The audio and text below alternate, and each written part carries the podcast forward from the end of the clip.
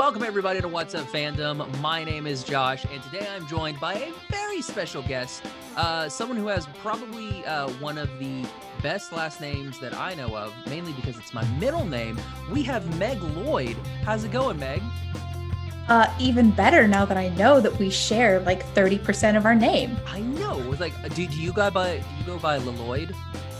No. Oh, I, I like Lloyd. We get that extra L. It's just like it's a it's like a you know, so someone once told me it's a Welsh name and the double L is pronounced more like a Y. So sometimes I go by Yoid. Is it? Wow. I had, I no double check. idea. It's it's boring. It just means gray. The the thought is that maybe it came from people who were like laundry washers. So like when your stuff is gray, you take it to the Lloyd. Anyway, uh, I don't know for sure. Maybe this person was pulling my leg, but we, they knew Welsh. So. We've just learned so much right now on the. I'm a fountain of information. um. So Meg, uh, just like if you, uh, just for some of our, you know, guests who may not know uh that much about you, explain a little bit about uh what you do. Like, what's your day to day? How what what what are you doing? These wonderful now that it's 2021 and we're in a new era. Oh my gosh, a brand new day. Um, hi, my name is Meg, and I'm a storyboard artist for animation out in LA. Uh, so my day to day is I am. Sorry, there's a sound. Um, it's the cat. The cat. It's.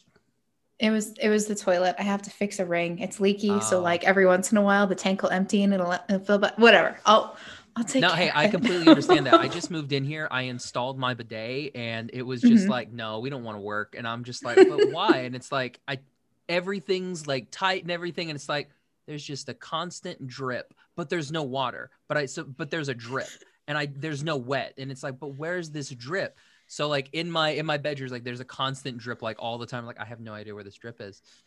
Anyway, uh might have a cursed bidet. I'm just saying, ghost of a drip. All right. So, uh, my day today as a storyboard artist, I'm kind of like the first wizard on call when it comes to movie magic. I'm the person who takes the words from the script and translates them into the first round of pictures. So, a storyboard artist uh, draws a rough version of the episode for review and notes for the director and the showrunner um, because it's much cheaper for one person to draw a quick version of the episode that can be reiterated and fixed two or three times mm-hmm. than it is to send it all the way back to, to animation before it comes back for fixes. So, how did you kind of get into like? surely you weren't, you know, six years old and be like, I want to be a storyboard artist. Just because be like that, that seems like something odd. Like, how how did you kind of dis like get into storyboard arting? Well, you were 100% right. I was not 6. I was 8 years old. That makes more and sense. And I read You learn a lot in those 2 years. Yeah. A lot about the animation process, how mm-hmm. things work, life. So, I've always loved behind the scenes on you know, movies, TV shows, all that stuff. Uh, we had a bunch of those children of the 90s remember 80s and 90s those VHS those Disney VHSs with like the big thick plastic covers. Uh, a lot of them if you watch past the credits would have little bonus making of behind them. And like add on to that we also had the uh, Star Wars um, special edition trilogy with the first round of extreme changes. You know, the CG Jabba and like the extra musical number in Return yep. of the Jedi. And Lucas was at the beginning and he was telling you all about it. Yeah. Yeah. I loved the quote unquote boring tell you all about it stuff. I was fascinated by it. And then when I was eight, um, so my mom would take us to the public library all the time everyone in my family voracious readers and you know we'd pile ourselves up with fantasy and sci-fi and all this stuff my mom had a rule that you have to get you know like good for you books as well so we'd always pull out biographies and one biography i read was by bill peet who was a storyboard artist um, back at Disney Animation in the 40s. And then he also illustrated like picture books and stuff. And just reading kind of the description of his job, which was very different back then from what it is today. uh, I knew that I wanted to get into animation and I wanted to be a storyboard artist and eventually a director and a showrunner. And I was eight, and so nothing was impossible. And I'm like, definitely, that's 100% what I'm going to do. Uh, but you know, life went on. And as I got a little older and into, you know, junior high and high school, no one ever really said this to me specifically, but you sort of would get the gist that, oh, art's not a real job. So, you know, I I draw for myself for fun, but I was going to have a real job. So, picture this. It's senior year of high school. Uh, I've just graduated. I've been accepted to the college of my choice, which was uh, Brigham Young University, because grew up in Utah, and that's what a lot of people from Utah aspire to go to. Um, but I was going to go into international law and politics. I was going to learn three languages, including Welsh, because I was interested in the history of my name. Um, and I was going to either translate for the UN or the Olympics. This this was the most real job I could possibly imagine. Uh, a very well respected. You were a very ambitious job. cougar, like a very ambitious. Uh, uh, yeah, BYU student. Yeah, definitely. Rise and shout, the Cougars are out. So I hadn't started college yet. I was working a summer job to pay for it. Um, someone in my neighborhood owned a stained glass studio. So I worked there for the summer, like cleaning the very intricate stained glass windows before they'd be sealed up in their weatherproofed glass and like okay. sent off places. And uh, just one day I was talking to one of my coworkers who was currently going to BYU, and he's like, What's your plan? And I rattled off my very real job. And he just looks at me and goes, You know, Megan, you uh, never talk about politics and you always talk about movies. I know you can draw. Have you ever thought about animation? And it was like my eight year old self just like exploded up from within me, be like, I've always dreamed of. And he's like, it's a really serious program and it's definitely a real job. And I was like, huh. And so I'm like, okay, that's what I'm going to do. And so I haven't stopped since. That's awesome. That's a lot better than I like history. I'm going to be a history teacher. Uh, and then you look at the career path and it's like, oh, there's, there's nothing there. Like, it's like, if you want to go work in a museum, history teacher Otherwise, it's like you get to be like a PE coach. So, yeah, they take uh, they take pretty much all that, unfortunately. So, so history teacher is that what you wanted to be? That was what I was going to be. Yes, I was, it was going to be history. Um, I went to um, uh, not quite BYU. I went to OBU, which was the Baptist University in Oklahoma. Um, I did world religions and history and all the fun stuff because uh, that's what I wanted to do. Um, and then it didn't work out. so just, you know, fun. Um, Listen, life is long. Life is mysterious and long and miraculous.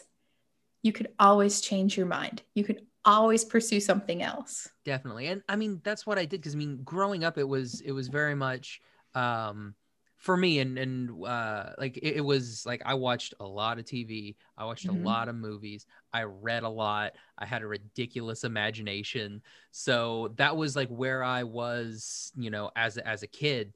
And so like watching all that stuff i was like oh i really like this history stuff. I want to get in this history stuff. Um but now it's like all of the useless knowledge i have from growing up in the 90s is all like, oh, hey, here's all of this thing now. You know all of these things. You're in that nice middle age between you knew when there wasn't internet and now there is internet. Mm-hmm. So this great little AOL dial up cool stuff. Um, so yeah, it's uh, someone someone made a cool uh thing that I saw on Twitter where they they took that dial up and like remixed it and put like a, a really sick cover on it and I was like, oh, I want that. That's so good. You know what, Josh? Yeah. You liked that off of my Twitter feed. I saw that earlier. That makes sense. That makes I was like I was like I saw someone post it. It was really cool. I have incredible taste. I mean, a yeah. very well curated Twitter feed. No, that's not true. It's my it's my love of the moment. Uh, you'll know if I've had a hard day if it's ever like 11 p.m. and then I just start retweeting a bunch of Bleach fan art because that's like the show I was obsessed with from like ages 14 to 20. Oh, definitely. It's okay. So here's the the big question. We're gonna stay on Bleach for a Mhm. sec. Mm-hmm. Ichigo with who? Like if Rukia, Ichiruki forever. Ichiruki is like Ichihime is terrible. Like that. It's it's awful. It's like I don't understand why. I was. That's when I was like, okay, I'm done with this series. I don't care about it anymore. It doesn't matter. Man, 2016 was hard. That was rough Bad. Like, was for bad. lots of reasons. Um, because okay, initially the worst thing that had happened to me in my life was the ending of Bleach, and then a couple months later we had the election, and I'm like, okay, you're spoiled and you need a better life perspective. But it was still hard. Uh, my my biggest one was like the ending of uh, Inuyasha. Oh, like yeah. the original one where they're like we're gonna go find the jewel shards and you're like what i i've watched this for like seven and a half years the same episodes over and over and over and you leave me with we're gonna go get naraku off screen uh yeah that's terrible um but yeah Ichi, ichirukia like that Mhm. was my that was my jam for sure Uh, have you ever watched any of the stage musicals? No, the only the only like stage musical that I've watched is like uh, or like live action like Mhm. anime adaptation is from uh Here's Greenwood, which I believe is like Kokua no Green. I don't know. It's this like ridiculous uh, thing. Like my uh my friend Charlie, she absolutely loves it because they're like the characters are so gay in it, and I'm like, all right, sure, I'll watch it. Why not? And I'm so it's like here you go. And I'm like, this is absolutely adorable. So Uh, so they made a series of like 10 different bleach musicals and they they usually like most of them cover the soul society arc or they're like concerts where the characters are performing as themselves like putting on these concerts way fun uh Orihime's in the first one and then her and Chad vanish and it's just Ichigo and Rukia singing love duets together I mean, you got to give the people what they want. Like, Mhm, mhm. Um, yeah, like that was to me that was that was a big betrayal. Like it it hurt when that happened, yeah and you're just like, but why? Why would you do this? This doesn't make any sense. hurt my feelings Yeah, it's like he went to the soul, like he literally went to the Soul Society to save Ruki. He didn't go to the Soul Society to save Orihime. Who cares? Okay, listen, she dried the rain from inside his heart. Ugh. I uh Bleach was my my big okay, so I've only done like three big online fandoms, and it was Lord of the Rings and Obvi. Bleach. Um, and then in a in a like little bit Harry Potter. Um, but mostly it was it was Lord of the Rings and Bleach. And I wrote, I was the sort of person who wrote like essays dissecting the different relationships and the symbolism found in the art and like all this stuff. And uh See, I wanted I really wanted to make the live action movie from like in high school. I started actually writing a screenplay for it and everything. Uh, see- I was yeah. you you did that. I just did the fan fiction. That's that's what I Mhm. did. I was like, I'm gonna make my own stuff just because I don't like the way this is going, and Yeah. it's taken too long. So Uh, I do have one. No, it's more than one. I wrote a Ichiruki uh, AU fic for uh, the forum I was a part of, Bleach Asylum. They had like a Halloween competition, so I wrote a story for that. And then I would just write little angsty one shots because that's what I like. It's just little, you know, syringes full of pain, but you know, spiritual pain The that you, you just read it and you're like, that's so sad. uh yeah, like um I mean yeah, like with with Lord of the Rings, like that was like the big like the first like big fandom because I mean like Mhm. Star Wars growing up was it, it was Star Wars. Um but Yeah. like Lord of the Rings was like new. Like it was it was this new fresh hotness and Mhm, uh, mhm. and Legolas was there and elves were super cool. Uh, So Aragorn was there, and and Aragorn was super cool. I was I was definitely a, a race of men fan. The elves were cool, but like Aragorn, Faramir, Boromir, those were my boys. yeah, but Legolas and Haldir, Haldir, how, just coming up and just being like, Aragorn, how are you? And you're like, Haldir, my my my words, sir. Like he was the best. Uh, Yeah. Celeborn, tell me what is Gandalf, for I much desire to speak with him. Oh, And now you're hearing that the taking the hobbits to Isengard is now playing on loop in my head. oh man, it's so good. Like I, I, I that that was the first like movie soundtrack that I ever bought. Mhm. Was like the Fellowship soundtrack. just Nice. because it was good. Um, and you had like uh, there there were part like you would get like the end of the Prancing Pony song where like they're all singing and it's just like them singing and I'm like this is great. Um, It's good. It's very good. Uh, so yeah, I, I did Lord of the Rings stuff. I did all that stuff. It was that was my jam back in the day. Mhm, Um, mhm. So so we talked about Bleach. Like what what else were you like super big into like back in back in the day? And it doesn't have to be like big popular stuff. Because I mean, like my favorite Yeah. movie is Starship Troopers. I think it is the perfect movie from start to finish. Um, it's got everything that you could possibly want in a movie. Uh, it's got Casper Van Dien, uh, Mhm, mhm. aliens or bugs. You kill the bugs. Um, s- subliminal messages uh everything that you could ever want so like what what's what's your what's your big thing Uh, my big thing is probably uh, Brandon Sanderson's books and Terry Pratchett's books. okay And then only slightly less big is the Harry Dresden Files by Jim Butcher. So those were like the the three because um, at the pace those three authors write, I would always have at least one or two new books from those like three main obsessions every year. i Just remember i worked delight. at i worked at walden books back when that was a thing like before it was borders that's, that's how long ago it was so i worked at walden books and that was like i remember stocking all of those and we would like especially the jim butcher books it's like Yeah. you would have all of these Jim Butcher books, and it's like we're constantly having to restock the Jim Butcher books. They're great. Like, oh man, um, but that was it was that stuff was too scary for me. I'm I'm a wuss bag. I can't do s- I can't do scary. Like, it's it's hard for me. That's that's Um, fair. That's fair. They're not listen, different strokes for different folks. Yeah, yeah. I was uh I was oh god, what did I read? I I I've read a bunch of trash growing up. Just absolute garbage, just full of Star Wars novels and Oh, Young Jedi Knights Academy. oh Love yeah, those. like the I have the entire series of the Young Jedi Knight Academy. All of it. I got it all. Um it was oh man and like the republic commando stuff from like karen traviss Mhm. like absolutely love that stuff before she decided she no longer wanted to do star wars or they kicked her out or whatever happened with her in star wars and then she Mhm, started doing mhm. other things oh man those were phenomenal books Truce at Bakura was probably my favorite Star Wars book. It's it's the one that picks up the day after Return of the Jedi ends. Mhm. And oh, that was so good. One of the one of the many difficult things about all the new Star Wars content is that the old EU has been sort of struck from history. I'm like, Jacen, Jaina. jacen not being there is hurtful. Because it's like it's Mhm. been.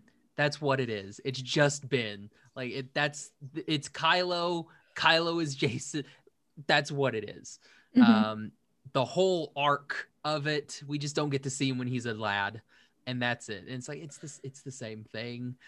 Um yeah it's it, I was hoping i don't know about you uh did you watch the season finale of the mandalorian Not yet. never mind I've- we're not going to talk about the season finale But- I live on the internet, so I know who shows up. I, I know like the plot points of who shows up. Um, and I, I haven't seen it yet, so I don't know in context like how well it works, but I'm a little bit like, you know, they're in a lot of the Star Wars things already. Could we have a Star Wars thing without that? Yeah. Yeah. That's exactly what I was. Like and like they do like uh, also like at the end you know about the post the post credit scene it's Boba Fett. He shows Oh, up okay. and he's going to take over Boba Fett? Boba Fett? Where? Where? Pop.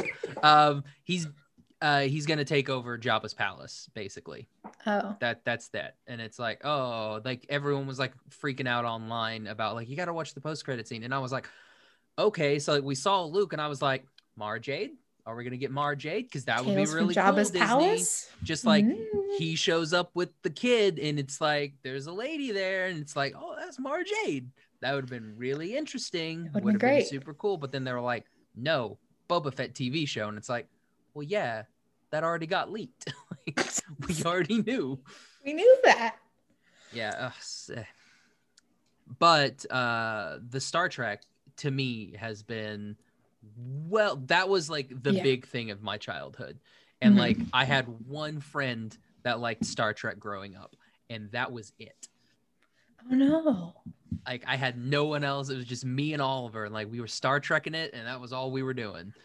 Um, but yeah, that was uh like what about you? Because I mean, like you you've also because you you worked on uh Jurassic World Camp Cretaceous, Mhm. which season two premiered uh Today. Friday, Friday of, of Oh. when we're recording this. Who knows when this comes out? I think it's a couple weeks from Friday. Okay. Um, but yeah, so it, it, it dropped today. You can catch both seasons on Netflix now. Um, and then you know maybe you listen to uh, our episode with uh, Scott and Eric. You know maybe that we did a little uh, season one uh, episode. Maybe you uh, watch that. Um, because yeah, you can listen to it and it's on YouTube because we're on YouTube now, so we're cool like that. Um, yeah, like, check those out. Uh, but you've also worked on Star Trek Lower Decks, I did. I which did indeed. probably like I like like I really like Discovery. Mhm, Fully caught up on mhm. that. Haven't watched Picard yet. Um, but Lower Decks, I was like, this is like the Star Trek that I wanted for a while. This Yeah. nice little like fun, doesn't take itself seriously type of adult animation Star Trek. Um, that's what I wanted. And you've worked on that, and I'm like, that's phenomenal. Like, I I want to talk with more people that worked on Star Trek Lower Decks. Yeah. So my dad is a big TNG fan. Oh, I guess we won't have a lot of Trekkies listening. My dad is a big fan of the Next Generation series have, with here's the thing, Picard. we do have we do have Trekkies that do listen. We've done Oh, quite a few Star Trek episodes, so they're there. They're not as Cool. massive as the Star War fans, but they're there. I'm glad they're here and I love them. This is for accessibility reasons for the non Trekkies.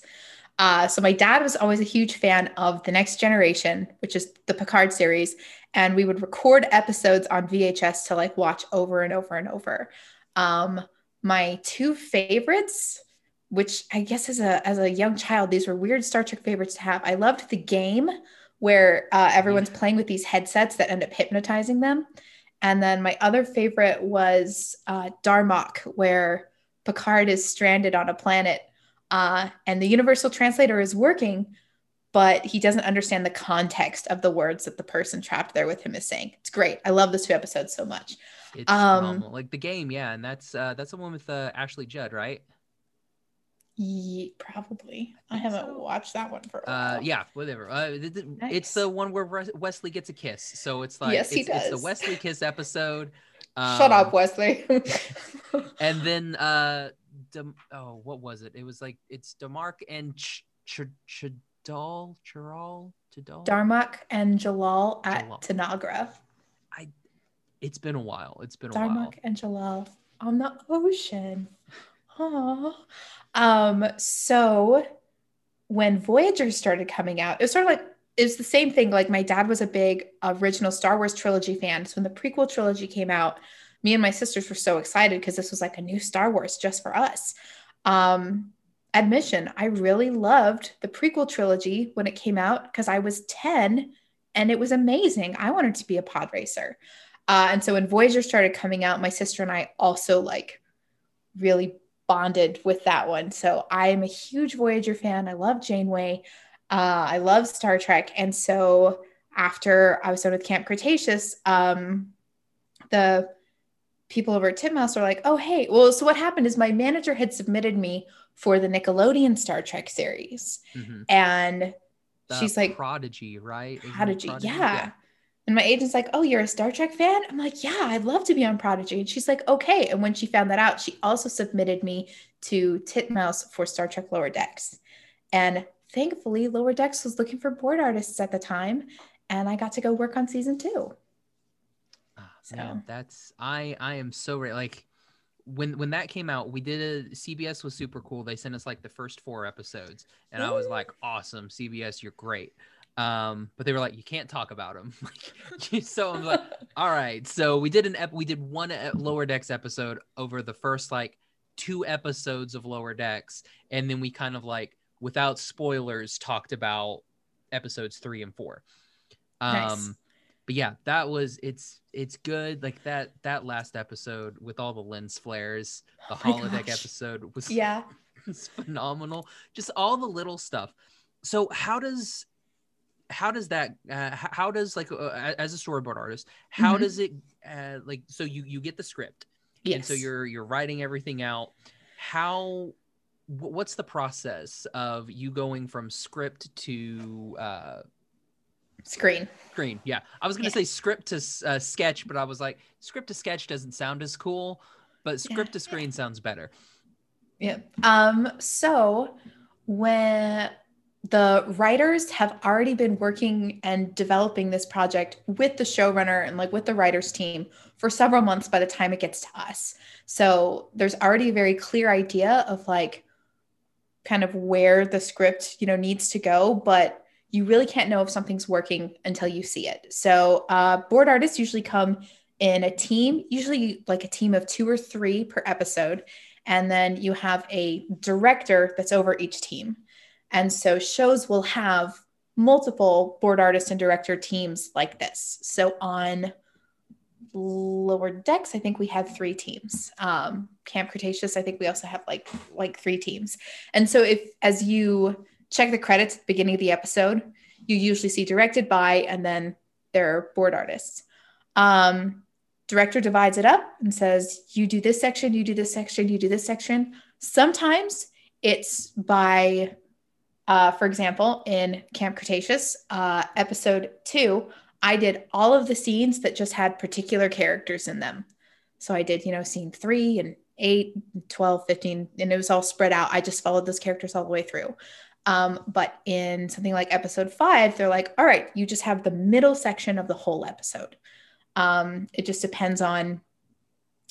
Uh, sometimes directors will shuffle it around. So if you did a lot of heavy list lifting, like a big action sequence on one episode, they'll give you something maybe a little more fun and not quite as millions of drawings heavy for your for your next round. Uh, first things first is I read my script five or six times. Like I'll read the whole script through, and then I'll just read through my own sections. And what I like to do is take a pencil and just put in a little mark every time I imagine the camera angle changing. Um, and for every storyboard artist, the next part is a little bit different. Some people like to just draw a nice version of it right off the bat. Some people do a little tiny thumbnail version of what their shots are going to be. Um, but I've always been such a, a voracious reader that I like to write out a list and describe all my shots first. And so I'll write out kind of like my checklist of okay, wide here. So we see the two characters walking together. Then we're over the shoulder here, and this will be like a close up, and this will be this.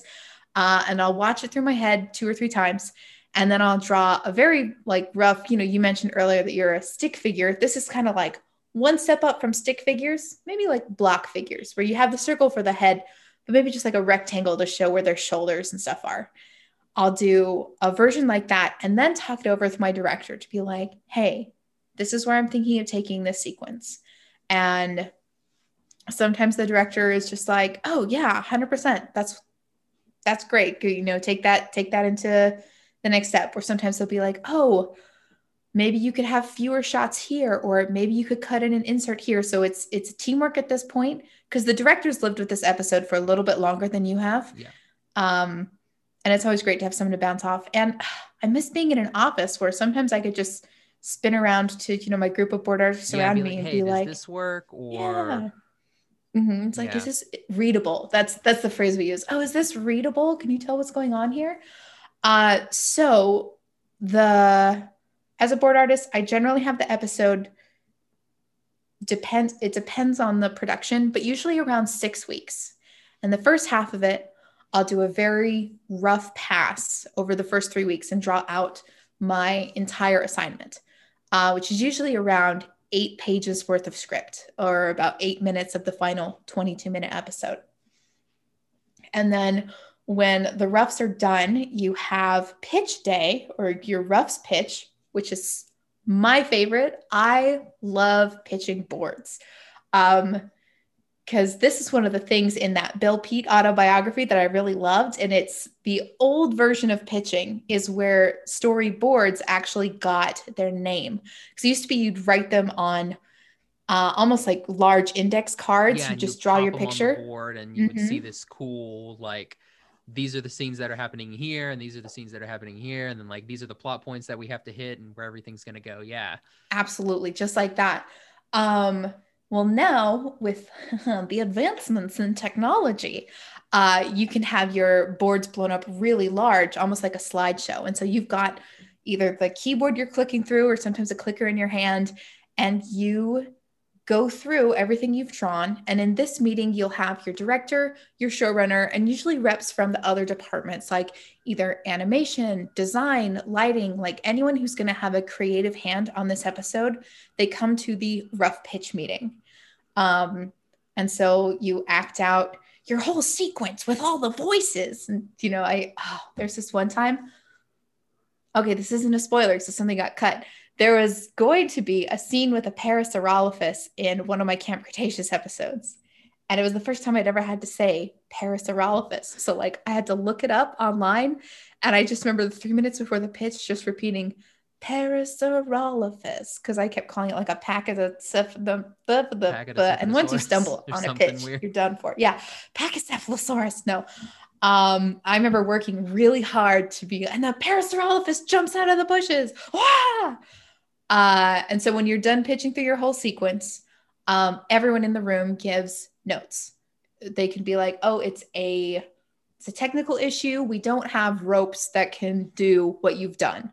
Or it's something like, "Hey, you've built, you know, you've shown you have three versions of this asset. We only have two versions of this asset." Um, so there's budgetary and time concerns that are brought up in that meeting, but then there's also storytelling concerns. So this poor Parasaurolophus that I practiced pronouncing so long. Someone's like, sort of random, it just pops up out of the bushes, huh? And I'm like, yeah, I guess. And they're like, have you you know never what? been on the jurassic world ride at universal like it just goes and then like shoots the water out the nose like it's crazy you know you Mhm. don't see it coming Yeah, and there. And so someone will be like, oh, uh, I think this scene moved kind of slow, or there was something brought up in such and so sequence that we should plant in an earlier sequence. So, rough pitch, you discuss both the emotional story concerns and the budgetary design concerns. And everybody gets a list of notes from all over. And then the storyboard artists have another three weeks to draw a much more clean version. Usually, uh, things will be more posed out. So, if you like specific acting, you'll draw more of the frames. Um, some people are really fast. They can like fully animate their storyboards. That's not the sort of person I am. Um, but I'll pick kind of tent pole really important moments and like spend a lot more time there. But the important thing is that everything is clear um, and that everything is at a high enough level of consistency that it can cut together with sound and music. At that point, I'm done and I pass, you know, my boards down the line and I start the next episode. But after me, the revisionists and the director will have it for another six weeks because when I'm done, like I said, it's cut with sound and music. All the people who came to the rough pitch, they watch it again to see like where their notes and changes came in.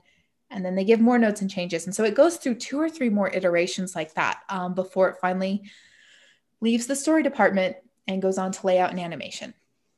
So if something happens and they need to mm, um, say rewrite something real quick, Mm-hmm. um, is, is that just something that will go into like they'll they'll figure out on the animation side?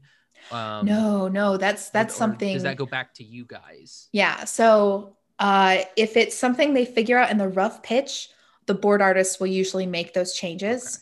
Uh, if it's something they figure out after, then the um, the revisionist that's something they'll take care of. If it's a big enough change, they can ask the writers for like a rewrite. But if it's something like, oh, the fight sequence isn't really clear, can you restage the action from a different angle? That's the sort of fix that a board artist or a storyboard revisionist would do. Okay. Um, so being a storyboard revisionist is kind of the entry level.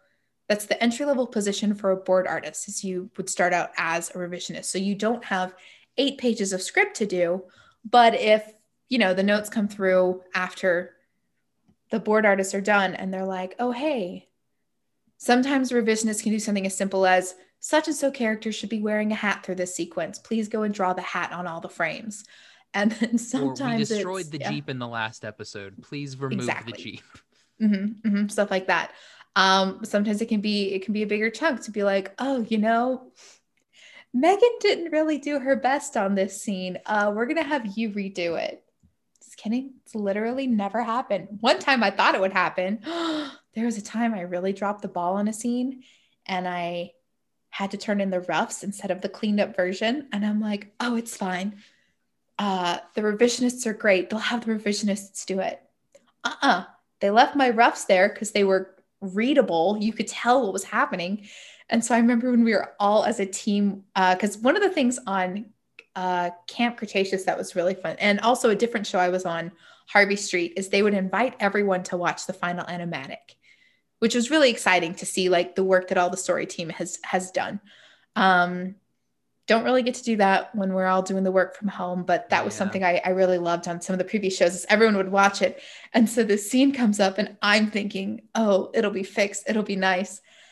Oh, and it was my really bad, like scribbly drawing. So I'm like sliding down in my chair, being like, oh no. But they sent that through to animation. And, animation made it We'll gorgeous, never know. of course. We'll You never, know, what episode it was. We'll never know what scene because Meg's not telling. I'm telling nobody. Ask me back in like three years, and maybe I'll tell you. Three years It's- when uh, Camp Cretaceous, because of DreamWorks schedule, is probably on season seven. Um, just because you know how they like to do it. I mean, they popped all of three seasons of Kipo out in a year, so it's Mhm. like, eh, you know, you never know. So there's there's something that's interesting about that is uh so it used to be that seasons of much longer numbers of episodes would drop. But the thing is with streaming services um, is they want higher engagement with their site. And it turns out no matter how many episodes you drop, people will binge them all at once. Mhm. And so, if you want to have more engagement with your site, you drop smaller batches of episodes. And there were a couple um, earlier DreamWorks series, like uh, I think this happened to She-Ra and Voltron, where they would split the season in half and just drop half of it at a time, which left kind of some weird, not exactly cliffhangers, but you know, they, they clearly yeah, weren't season finale weird- episodes. Weird ways at the way that the show flowed. Mhm. Um, and like, yeah, I know exactly what you're talking about because like the same thing happened with, uh, well, it, it didn't happen with, uh, um, Troll Hunters because like the Yeah. way they did like the first bit of Troll Hunters, it's like you see where they wanted to do a stop Mm-hmm. because it's literally the next episode and there's a time skip yeah, like yeah. Three months and you're like wait what happened we were just here and it feels like they wanted to do it but then Yeah. that's why they, they, that first season's like longer than any of the other seasons Yeah, yeah. So I I have no part in distribution, and this is hundred percent conjecture only. Um, but it feels like Netflix tried a couple different lengths of seasons uh, before they decided, you know what, shorter seasons like Kipo, like Camp Cretaceous, um, and they knew ahead of time, and so now those shows are able to write like eight episode or you know six episode arcs uh, at a time. yeah well, i mean which which is nice because i mean it does Mhm. mean that we don't you tend to have to wait you know two to three years in between seasons like we If used to yeah, if they're or long, heaven yeah. forbid if it's coming from japan uh, and we wait six and a half years for a localization to happen Mhm. um but yeah so it's yeah like I, I i do like the way that they do that model. Uh it is it is interesting. Um but yeah i are I- can't imagine having to do what you're doing right now at home. Um just because i mean like i've i've been to dreamworks. That campus is amazing. There's a koi It's pond beautiful. there's yoga uh there's cafeteria there's a big shrek. Uh it's a it's a really cool place um to be. Uh, and yeah just having to be in your apartment all the time I'm sure is not super duper fun. Well, you know, the Shrek is haunted. So it moves. Listen, the thing's on wheels. And I didn't like 100% register it. So Shrek was at a specific place when I came to work the first few days. And then all of a sudden, Shrek is in a completely different place in the courtyard. And I'm like, that's a big Shrek. That's like a life size Shrek. And you know how big he is next to Fiona? Yeah. I'm at least eight inches shorter than her. So it's a big Shrek. And I'm like, is it sentient? Is it real? Uh, see, like when I've gone, like I've, I've, I've gone three times and it's been in the same spot all three times. So now I'm like, well, now that I know that it can move, now I'm going to be like looking, be like, did he move? Did he move somewhere? Yeah, working from home has been difficult because the the story department is, you know, a story team. And you can still, you know, uh message people and, you know, have Zoom conversations and things, but it's just not the same. No, it's not the uh, yeah. And I I just started a new job. Like for for uh, I started a job again at a company that I used to work for that I moved back for. Um, and I so I I worked there for three years previously, so I know exactly how everything operates. Mhm. And now that we're all work from home, like I was used to like just swiveling chair over and be like, "Hey, can you come look at this real quick?" Yeah. Uh, and now you can't do that. Now it's like, Mm-mm. hold on, let me pop up a Zoom break room, and then let me bring you over, and I'll pull you into the break room, and then I'll share my screen, and it's just not as, yeah. And sometimes someone's still on mute, and you're like, I didn't catch any of that. It's just Yeah. mess. I miss that. There are positives though. Uh, you can't see because my camera's tilted up, but there is definitely a nap station on the floor behind me. Sometimes in the middle of the day, I just I stretch out and I take take take a little snooze. Uh, I can get my eight hours in whenever I want to get my eight hours in. Um, and I just. I don't know. There's there's pluses and minuses to Yeah. consistent work from home. I do think once everything open opens back up, I will prefer to be in an office to get, you know, that work life balance going again. Yeah, it, it it's very hard because it's like when work's over, I have to leave this room for like when when we started, like I had to leave like for an hour because I'm like I have to like not be in the workspace Yeah. even if I just go downstairs. Like I just need to be out of the work environment. Um, but yeah, it's uh so yeah, like I've got the studio and then the bedroom and then the downstairs. So it's like, well, I can go to either here or here for an hour, and it's like maybe we'll go watch some YouTube, and that's what we do, um, just to unwind.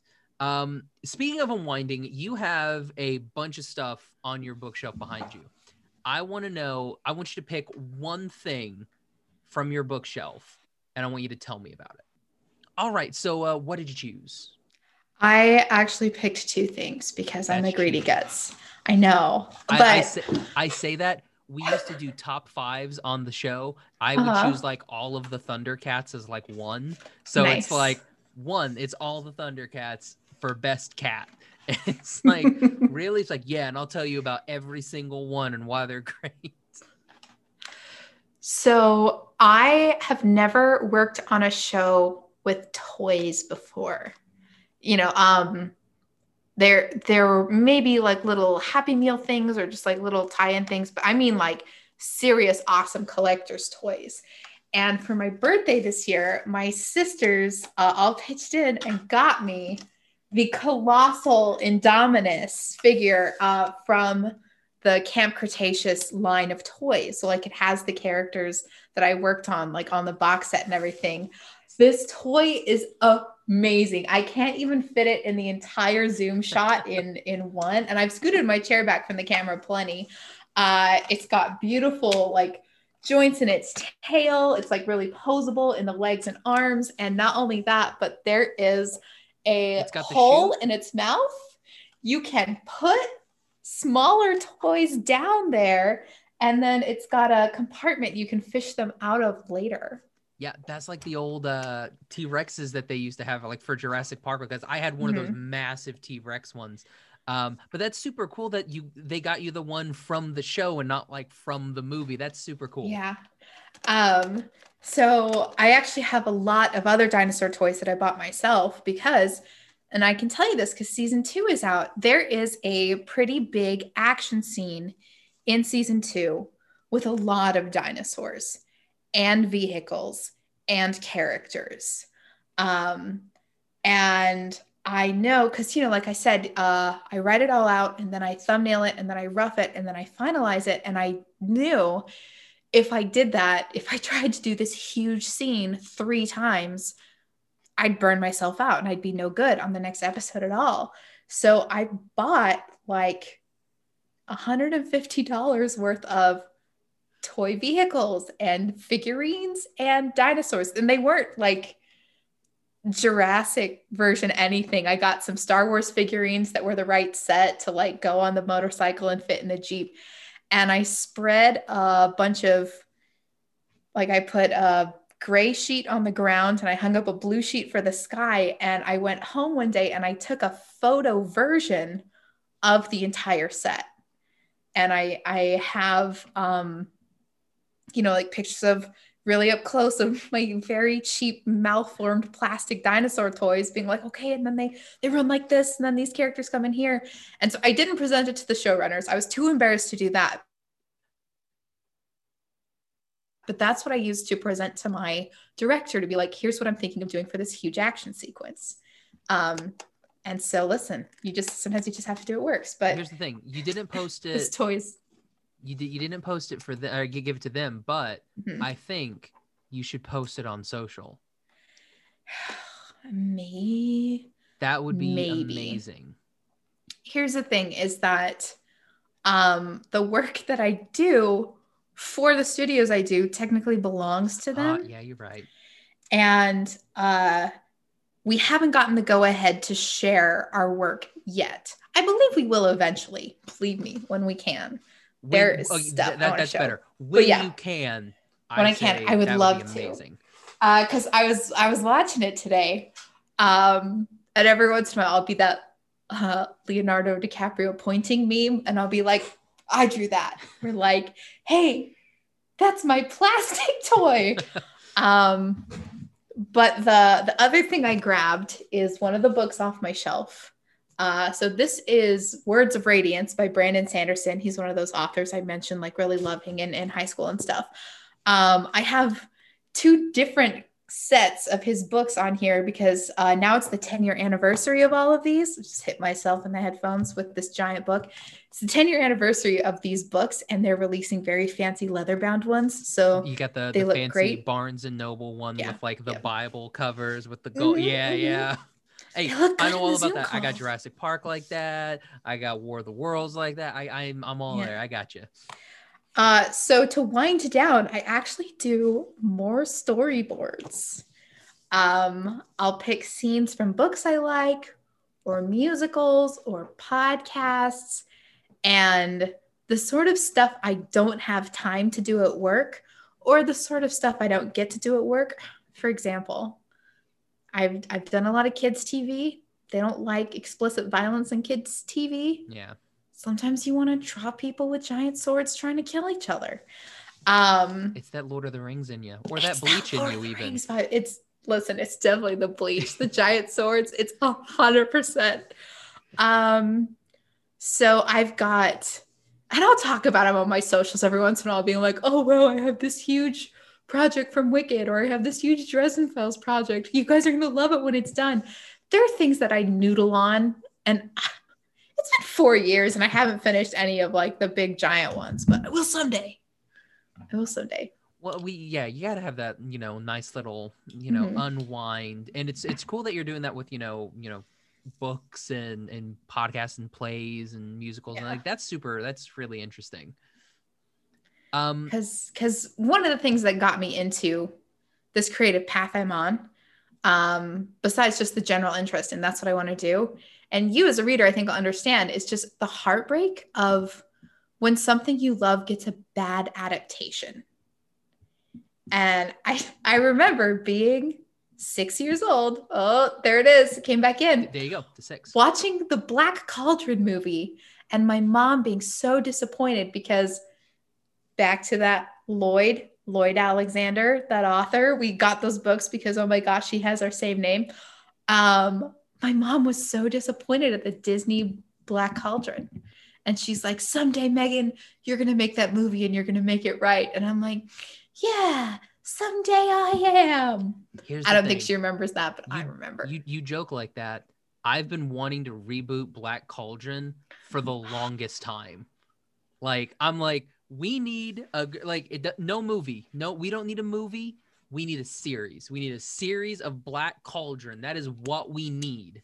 Okay, so picture this Game of Thrones for kids. No, um, we film it with like serious sincerity. Like the, I think they were really going the right direction, Disney and Walden, when they were doing the Narnia Mhm. books. The first, the first one anyway. Um, but it's really Yeah, hard it to fit after that. yeah, it's really hard to fit a book into a film because books and films are paced so incredibly different and like your rising falling action and like where you have your act break. Anyway, I agree with you. I 100% agree. It should be a series. It should be a series on Disney Plus, and I really want it should so be a series on Disney Plus. Like the fact that it's not like hurts me inside because I'm like, Mhm. we'll talk afterwards. Okay. we'll talk afterwards um but yeah it's it's one of those i'm just like man it would be so cool if we could do that like that, that's the one thing that i've been i've been wanting black cauldron because like i like that movie like Mhm. I, i'm still like it's still a fun movie like i would like to know because like there there's so many stories behind that like Yeah. the dude who was in, in charge of it uh wanted it to go out but mhm. then some other guy at disney like locked himself in the room and was like cutting it up because he was like it's too scary for kids and i'm like i want Yeah. that version like i would love to see the too scary for kids want to see version the dark version. because like I- there's scenes that just cut and you're like oh well what happened there Yeah. why was why did we even do this scene I think kids have a lot more emotional intelligence than we give them credit for. And I don't mind kids' media being very intense or very frightening so long as the characters in the media have the chance and the space to work through those emotions themselves. Yeah. I think it's much more valuable for kids to have a mirror of here's how you deal with big emotions instead of let's shield them from it 100% of the time. Yeah But uh, but kids also deserve light fluffy stuff too. Kids I mean- deserve the world. here's the thing we can give them light and fluffy they got Mhm. you know the child from the Doily Mandalorian. They, can, oh, they, they have baby Groot. They can have light and fluffy, but then we also need, you know, a little bit more, you know, Game of. Thrones for kids. Yeah, which is Game of Thrones for kids. It's all it is. Mhm. Mainly because like the biggest the biggest thing to me with that is like I I want Eilonwy to actually be part of the princesses because Mhm. she's still not, and it still Nope. hurts. Like Disney princess marketing is wild. So I was working down in Florida um, when Brave came out. I was a um, I was in the entertainment division, big air quotes, uh, at the Disney parks. You could say I knew the characters inside and out. so you were friends with the characters, yeah. I was friends with a lot of the characters. Um, and I remember when they had this big fancy coronation ceremony for Merida to welcome her into the Disney princesses. Uh, that line is, and and I also remember that that was when they did the fancy redesign of all the princesses to make them hip and modern and Mhm. sparkly. And they made them all skinnier. I mean, these girls are thin to begin with. They made them skinnier. They like put heavier makeup on everyone. They like really low cut yeah, it's shirts. like and everything's like dramatized. and, let's go ahead and show a little bit more and you're like oh right my, my goodness aurora doesn't need that Yeah. And it's frustrating the very, very strict dichotomy in which we market boys' stuff and girls' stuff. Um, and that uh, I don't know if okay, we're we're tangenting Hey, right now, but that's uh, yeah. was when we did the uh, when we did the rebrand like because we were Mhm. originally animation station podcast and we pretty much did everything animation but then you kind of get bored with that because you do animation, just talk about it every week for three years. It's like, Mhm. mm, let's change it up a bit. yeah. Um, So but it's, yeah, it's, we, we were originally yeah. going to call it tangents. And That's like cute. the fans were going to be tangerines and like a whole, we had a Oh. whole like orange theme going and it was going to be great. But then it was like, nah, it's stupid. I would have called them fangents. I think tangerines is much cuter. Oh, Fangents is good too, though. But now they're Um, subwoofers because when they subscribe, so what? Yeah, they're subwoofers. Yeah, I love that. But yeah, so um as much as we love the idea that stories are the only reason people pay to make media, uh marketing, advertising, to- toy sales. Oh wait, it's not up there anymore. Oh my gosh, the Indominus has escaped. Um we have problems. there, you should there, run. There are all these really big factors into like making shows successful and i i wish there was more cross pollination between the people making the stories and the people doing the marketing but they're two like very very different skill sets. I get that. I don't know if you've heard the the online mostly confirmed rumor that like green lantern was doing too well. The green lantern animated series was doing too Yeah, well in the female why- demographic. And they didn't axe it because they hate women. They axed it because they needed a show solidly in the boys demographic and green lantern wasn't performing the way that they wanted. And it's just it's so frustrating because you have these super strict lines of boys should like this girls should like this. For one it leaves absolutely no space for gender non-conforming or like trans kids. And for another one it's like you know children are very complex boys are many things girls are many things and just can't people just like stuff there you go that wasn't a very compelling concluding argument but well, I mean, hey, uh, I, I'm I'm right there with you because I mean it's the same thing. Like when you find out why you, some of your favorite shows get canceled, Mm. and it's just like, oh, it didn't sell toys, so you canceled it, but it was doing so well in everything, but you canceled Young Justice because it wasn't selling toys. It's like, I that doesn't make any sense. does not compute. Yeah it's it's weird. And yeah like like what you said like the world is different from when it was heck five ten years ago. The world is completely different. Mhm. um we're more aware of things now. And it's like just play to everybody's strength. And like i, I like that that's like what some of the and, and it's weird because like there- it's it, i don't feel like it's really happening for like the animation um currently.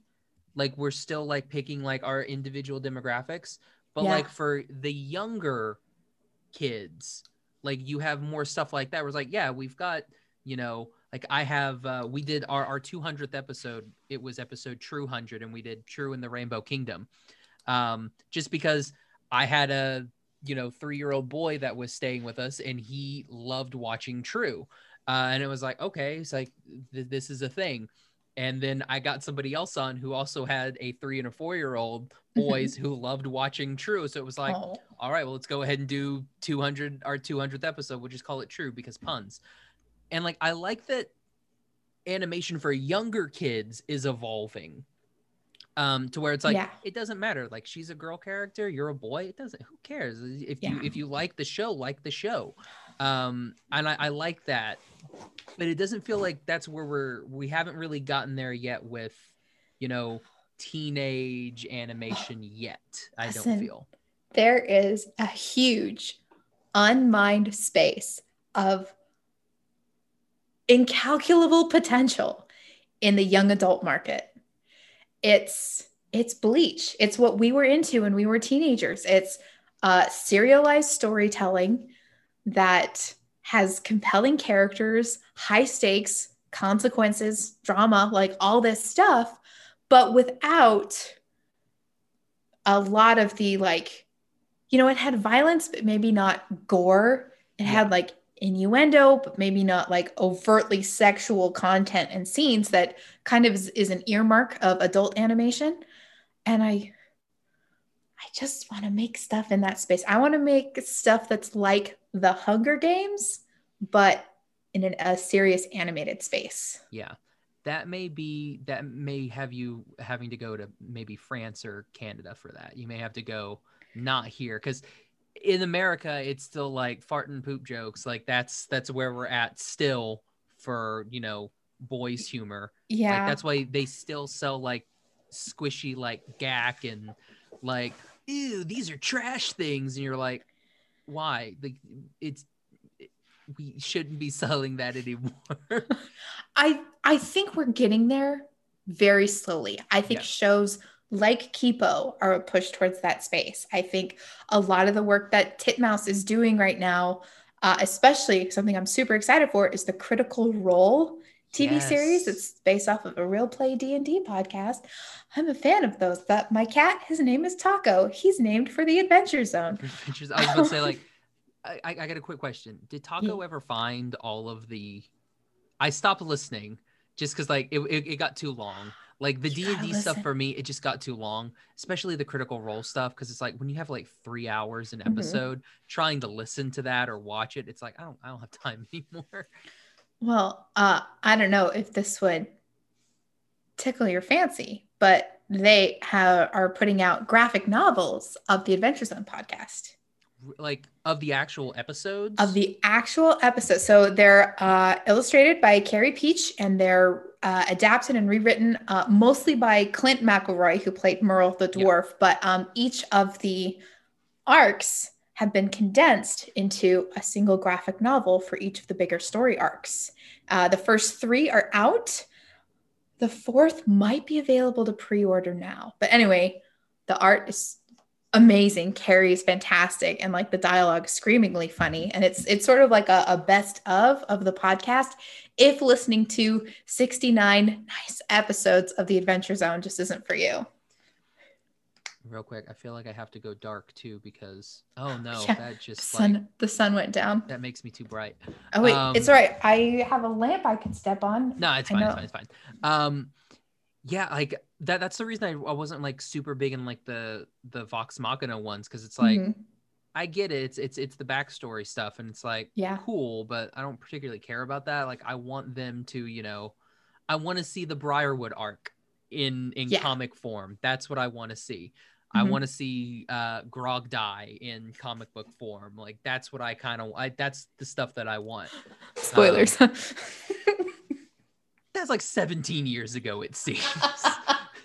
um, that is yeah i mean yeah we're not talking uh Mighty Nein so we're we're okay there Yeah, i think yeah, yeah. you know we're all right um, you teach Grog to read. oh my gosh oh that was so good I, I used to watch these uh this, this person they would do that and they would like make little mini mations and it was Mhm. just like little like cutesy versions of that and it's just like they would just take the bit from the episodes and animate it and i'm like it's so good it's like ah and just like him and pike and just like it's so it's adorable um yeah.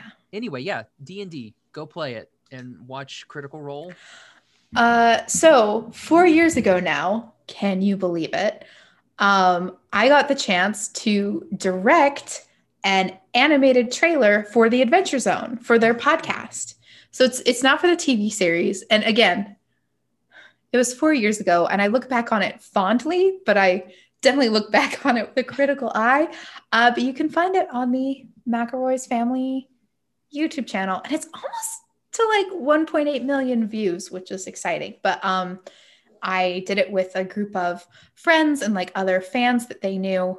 Uh, it's just it was a fun little it was a fun little project. It was like right before Taz got super super big, but it was still like well known enough on the internet that they did it. And they oh my gosh, they screened an unfinished cut of it at PodCon, which I got to go to, and honestly, that was like the best day of my entire life was watching uh, an auditorium full of people like screaming as they watched something yeah. I directed. Yeah.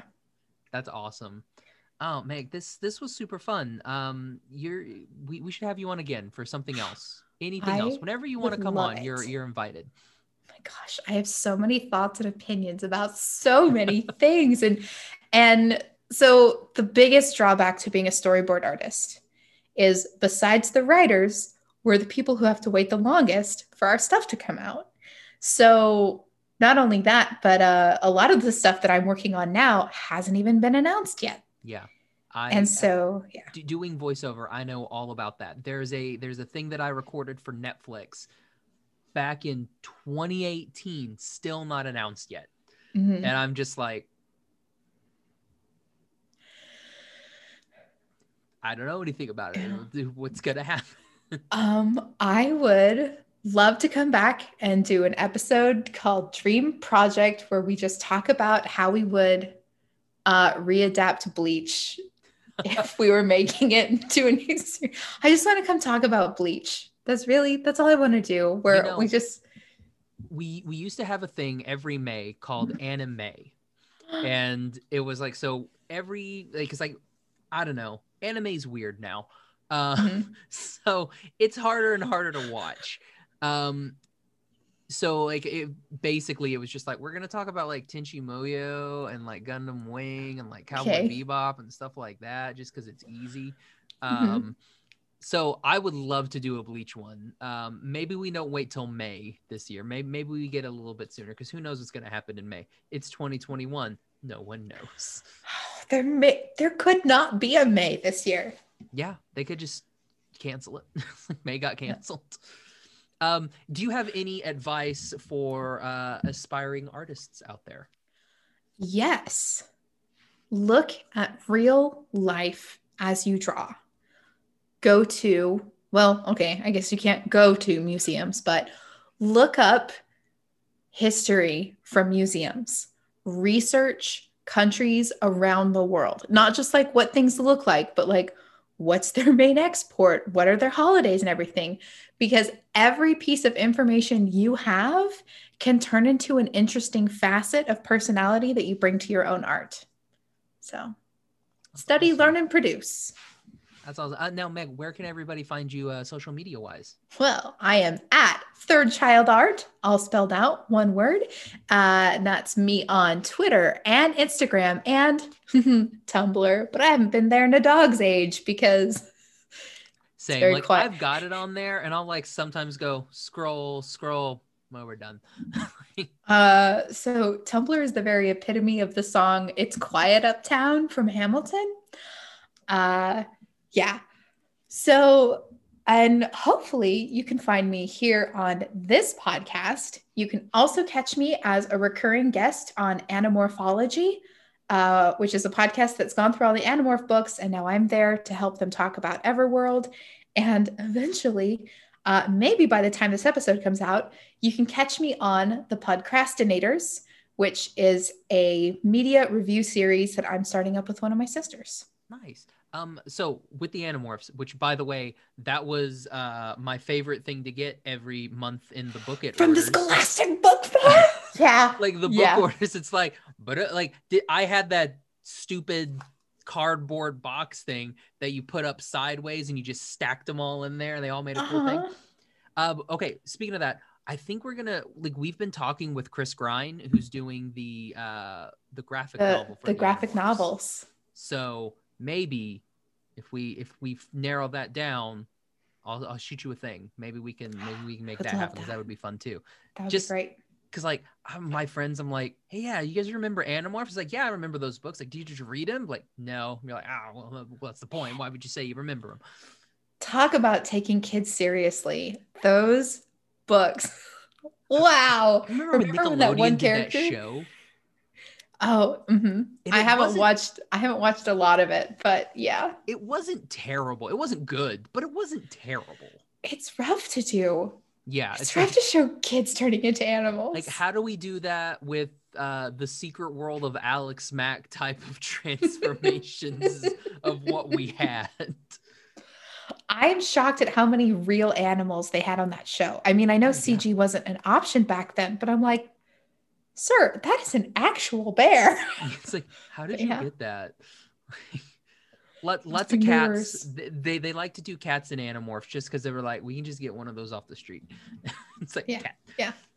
Uh, and we'll put uh, the links to all of Meg's stuff in the show notes if you want to follow her. Um, check out what she's doing. You can find that uh, really easily. Um, you can find me on Twitter and Instagram at Josh L. Kane. You can find the podcast on Instagram at What's Up Fandom, on Twitter at What's Up Fandom PC for podcasts.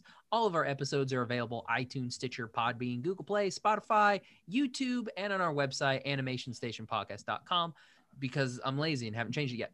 So uh, yeah, uh, thanks to one out of ten for the uh, intro and outro. Uh, you can find them in the show notes as well. Give them a listen. They're on Spotify. Uh, and thanks to our good friends over at Wild Bill Soda for sponsoring this episode. Be sure and use code Fandom10 at checkout to get 10% off your order. And yeah, fun stuff. Like we, it, it's it's great stuff. Like you got you got soda, you got awesome conversations uh, fun times here at What's Up Fandom. That's kind of like a like a toot our own horn type of thing. Maybe Josh cut that out. Anyway, uh, Meg, thanks so much for coming on. Um, so uh, for What's Up Fandom, I'm Josh. I'm Meg. Bye, everybody. How is that for interpreting a social cue?